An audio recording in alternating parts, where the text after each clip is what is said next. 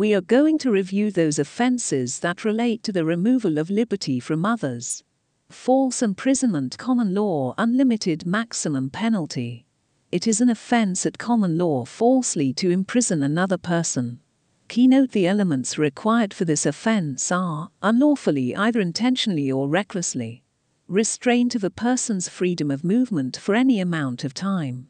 A member of the public could do this if they believed they were acting lawfully, such as detaining a burglar in their property awaiting the police. The detention would need to be reasonable, however. Kidnapping common law unlimited maximum penalty it is an offence at common law falsely to take or carry away another person without the consent of that person and without lawful excuse.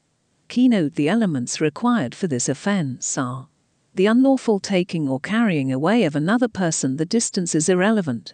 The use of force or fraud is used and includes threats of force. The victim does not give consent or withdraws consent at any point.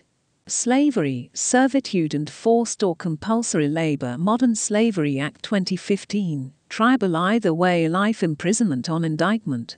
A person commits an offense if the person holds another person in slavery or servitude and the circumstances are such that the person knows or ought to know the other person is held in slavery or servitude, or the person requires another person to perform forced or compulsory labor, and the circumstances are such that the person knows or ought to know that the other person is being required to perform forced or compulsory labor.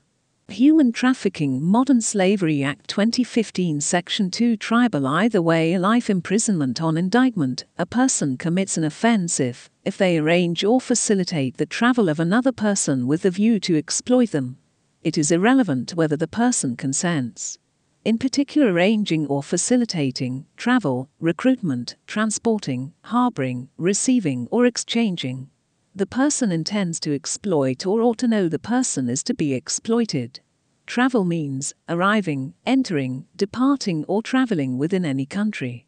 A UK national commits the offence, regardless of whether travel took place a non-UK national commits the offence if any of the arranging, facilitation or travel takes part in the UK.